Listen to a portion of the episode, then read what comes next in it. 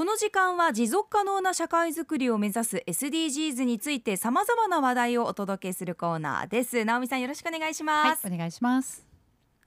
さあ今週の、S、スクープ SDGs は男性の生きづらさパート2なんですが、はい、あの先週ですねメールを送ってくださった方がいるんですよ。であの今今日だけ匿名でお願いしますということで、はい、えっと、文章をねこちらで、えー、冒頭読まさせていただきます、はい、えー、中学生の頃ある女性教諭が私たち男子生徒に向けてこう説きました。君たちはこれから男性であるがゆえに有害なものと扱われる時が来る。暴力を働く者の多くは男性。性犯罪を犯す者も男性。君たちは自分たちが秘める危害性有害性をよく心得ておくこと。当時私はこの言葉を聞いてバットで頭を殴られたような気持ちになりました。男性は皆等しく犯罪者予備軍と言わんばかりの論調に自分はよそ様に危害を与えかねない有害な生き物であると刷り込まれる自分。今でこそそれは極論であるとわかる一方であながち間違いではないとも思うのです。事実同じ空間に存在するのが男性であるだけで恐怖感を与える状況やある行動をとったのが男性であるだけで犯罪を疑う状況は数多く存在しますしこれ例えば、えーと、公共交通機関や屋内の運動施設だったり子どもの声かけなどのことを指しているということで書いてるんですけどこれらは男性が起こしてきた問題行動により経験則的に男性は有害と社会が見なしていることの表れだと私は考えます。男性ってそんなに危険で有害な生き物なんですかね。言葉を選ばずに言うと自らが自らが男性であることに申し訳なさを時に恥ずかしさすら覚えます。というメールがね届いたんですよ、うん、直美さん、うん、はい。あのありがとうございます。男性からのこうしたメールに私自身もすごく学ばされますし、うん、すごく多分送ることに勇気がいったと思うんですね。はい、あのその感謝を込めてちょっと考えていきたいんですけど、うん、まずそのおっしゃられたまあ先生のコメントですね。男性の持つ暴力性時に性犯罪として持つ男性性の一つの見方ですね、うん、それを受けたまあリスナーさんの、まあ、男性は有害な生き物なのかとか申し訳なさ恥ずかしさが込み上げてくるという言葉があったんですけれども、うん、あのじゃあちょっと警視庁のちょっとデータ的にすごく古くて申し訳ないんですけれども平成30年の検挙件数この配偶者間における犯罪、はい、性犯罪とか、まあ、性まあ、お互いのこの、D、DV のその犯罪割合ちょっと調べたデータがあるんですね。うんうん、で総数で言えばでそれあの殺人傷害暴行っていうふうに3つに分けられて、うん、まあ、総数で言えば、えー、傷害と暴行で言えば女性の方の被害率がまあ92%以上だということで、うんうん、男性がまあ10%にも満たないのでだいたい9対1の割合で女性が被害を受ける。男性が被害,、被害を受けるのが1%、まあ、10%未満であるっていうことが挙げられてるんですね。はいただもう一方で殺人というものを見た時に実はその女性が55 6.6%男性が44.4%ということで殺人になると実はは、まあ、半々女性が若干多いぐらいではあるんですね。これ被害を受けてるのが女性が多いってことですよね。そうですね。はい、あの割合なので傷害と暴行は女性の方が圧倒的に高いんですけど、うんうん、殺人って言った時にはどちらも実は被害者であるってことなんですね。うんうん、配偶者間その、ね、そのあの、まあ内縁とかまああの本当にちゃんと戸籍上のあの、まあ、夫婦であったとしても、うん、まあ、そういうふうに起こっている。なので殺人で見た時には実は結構数字が近いということもあって、うんうん、男性が自分が実は被害を受けているんですとか、うん、私もこういうふうに、まあ、あの女性からいろんなことを受けている相談をしたりとか、うん、その被害を受けてるんですということを実はカミングアウトしていくともっと実はその男性も DV 被害を受けているんじゃないかっていうことが言われているっていうことがあるのでうんうん、でそれななんでじゃあそういうふうになっているのかっていうと、まあ、日本でよくある、まあ、男らしさの中で育てられてきた、まあ、強いとか泣かないとか我慢する、はい、男ならこれぐらいとかっていうものがあるので、うんうん、やはりその DV 被害を受けている男性がカミングアウトしにくいという社会状況もあるのかなと。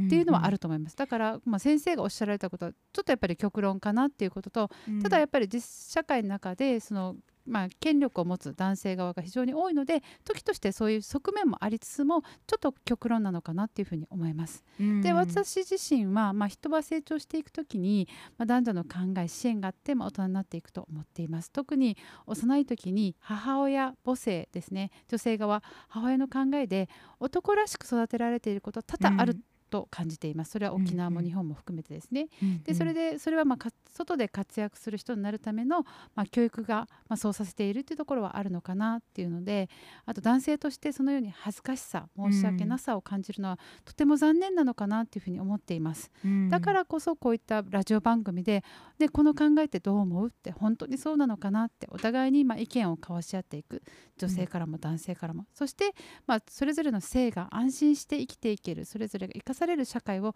作っていくっていう、それこそがまあ持続可能な社会なのかなというふうに思っているので、こうしたまあ心の悩みっていうのを、まずはあの、ね、ラジオの電波に乗せていただけてあの感謝ですっていうことと、また今日はそういうまあことも含めながら特に男性の意見を紹介しながら考えていきたいと思っていますのでお願いします。はい、あのたくさんの方の声を聞くっていうことがまず大事だと思いますので、うん、どんどんリスナーさんから寄せられたツイッター上などでね、はい、寄せられたコメントを、はい、えー、紹介していきましょう。はい、大まかに、えー、くくりをしま作りますあ、はい、えー、くくりをつけ作りました、まずは男らしさを重視されて育てられたというところで、しりのすけさん、気になるコメントありますか？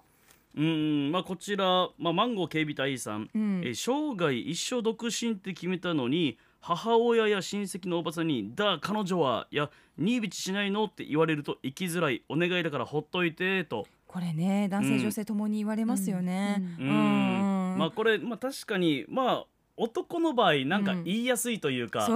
まあまあいじりやすいみたいな、まあ空気感ってあるじゃないですか、だけど確かにまあ言われてる側から来たらもういやもう生き方ってそれぞれで、まあそれ結婚関係ないっていう生き方で決めてるのに言われるっていうのは確かに、辛いんだなっていうのは、うん、うん、思いますね。家族を持って一人前とね見なされる風潮もなんとなくあるのかなと思いましたけど、うん、あとひーふーみーさんですね。子供の頃から感情が高ぶると悲しくても怒ってもすぐ泣くからお母さんに男のくせにってよく叱られてました。今子供の前でも素直に泣いて素直な感情表現をすることの大切さを体現していますよと、まあね、自分の経験からまた今その、ね、そうじゃないよなっていう実践をしてるっていうことですよね、お父さんが素直に泣いてたら確かに、うん、あ泣いていいんだって思いますもんね。そうですよね、うん、うん、じゃあ次は男らしい役割の中でというところでいきましょうか。しりのすけさん気になるの教えてください。うん、まあこちら天野ケビン達也さん、うん、えー、こうであるべきという縛りが強すぎて、逃げ場がなくなってそれでというのはあるだろうなと、うんうん、まあ普段から逃げる余裕を身につけておかないといざという時に逃げられないからねと、うん、うん。うん、これやっぱなんか僕はまあ前もちょっと言ったんですけど、まあ、お笑い芸人っていうことで、まあやっていたので、まあ、ある意味まあ逃げやすいって言ったらあれですけど、まあそれを笑いにしやすいという立場であるんですけど、ただ普通のまあ、サラリーマンとか公務員とか、そういう組織の中で生きてる人たちってなかなかもうがんじがらみになる時ってあるんだろうなっていう想像はできるので、逃げ場っていうのはやっぱ大事ですよね,、そうですね。家庭なのかそれがどこなのか。ねあのクーアさんのコメントもねあのあご紹介しましょう、私が前に勤めていた会社では男性の方が仕事後の上司取引先との飲み会や忘年会新年会やらの司会や余興などの幹事など業務外みたいな仕事が多かったです。あこれかなり私も打ち当たりするところがありますよね、うん、これができないから営業職には就かせられないというようなこともありますし、女性をね、ね、うんうん、でだから男性はこれができて当然っていう前提があるんだよな、ということは感じました、はい、さあ続いては男性が参加できないという状況についていきましょうか。はい、育児、ね、うんうん、この参加させてもらえないという意見は私ちょっと衝撃的で、うん、なるほどってすごく思ったので、うんうん、ぜひね紹介したいですね。はい、うん、えっ、ー、とまず一つご紹介するのが前健先生、リズムと運動のアスリートということで以前直美さんのコーナーでもね、はい、はい、ご紹介した先生だったんですけど、アンケートに答えてくださいました。はい、子育て系赤ちゃんのケア講座、絵本まで。ママ向けはたくさんあるけどパパ向けやパパも参加 OK はあまりない。パパも参加いいか問い合わせても今回はと断られてしまう。パパも一緒に学びたいなと思います。俺だけかな？うん。そうなんですね。ここからは女の領域っていうのはなんとなく価値観としてある気はしますよね。多く的な感じになってるんですね。多くというか、うん、例えばあのー、稲垣さんもおっしゃってたんですけど、うん、災害時の炊き出しに男性が手伝おうとしたら、うん、うん、これは私たちでやるからあんたはもっとなんかあの重い荷物運んできてとか。そういうなんか訓練の場でもそういう住み分けみたいなのを女性の方から発信してしまうっていうところはあるということで。はあはあ、これは講座っっていうのはもうこのプロが開催している講座っていう意味なんですかね。そうですね。なんかベビーマッサージとか、うん、結構女性たちの息抜きとしてこの講座、うん、ママたちの息抜きっていうところもあるので、そこに多分男性が入られると困るっていう多分主催者側の意見かなと思ったりはします。うん、うん、うんまたこういった回答も来ています。保育現場で働いています。未だに女性の社会である保育の現場、好きな仕事などで続けられますが、職場に男がいないことがすでに生きづらいです。会議で発言しても男の人って感じの考え方だね。そこはそこら辺は空気読んでみんなみたいにねなど男ってという感じの返答が来ます。建設的な会議になりませんうん。こういうこともありますよね。ほう、これは、女性だけだとそういうことも起きうるっていうことなんですか？まあどちらがマジョリティになってるかだと思います。男性社会の中心のね、会社では女性が発言したらまた女は感情的になってるよとかで言われてて、逆に女性中心のところにいると、なんでこんなに共感できないのかねと言われてしまう。うん。男性女性のそういったそのね違いっていうのがすれ違いっていうのがこうお互いの相互理解を阻害しているものじゃないのかというようなね、え回答も寄せられていますね。はい、はい、直美さん。で、うん、こういったものを受けてじゃあ私たちはどうしたらよいのかっていうことでまたこのこういうコメント素敵だなと思ったので紹介します。はい、さくなさん。さくなさん、うん、はい、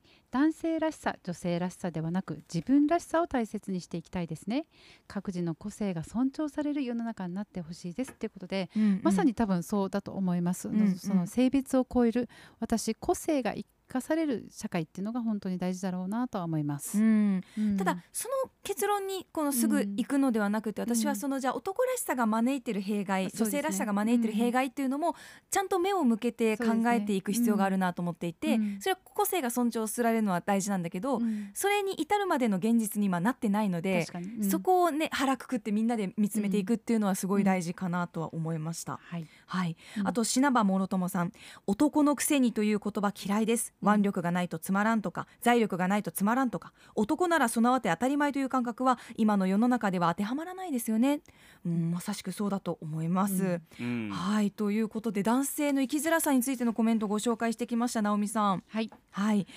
ここで皆さんにお知らせなんですけど、女性の生きづらさ男性の生きづらさこれまでいろいろ皆さんに聞いてきましたがこのコメントを集約した番組を作ります。RBC アイラジオスペシャル。タイトルは未定なんですが7月23日の土曜日午後4時から放送予定です。ぜひこちらもお聞きいただければと思います。またアップでは男性の生きづらさをさらに深掘りしたアンケートも募集しております。ちょっと長いのでお時間ある時に回答してください。アップの公式ツイッターのトップページで確認することができます。玉城直美のスクープ SDGs でした。アップのポッドキャスト最後までお聞きいただきありがとうございました。生放送は平日朝7時から。FM921 AM738 RBC アイラジオ。県外からはラジコでお楽しみください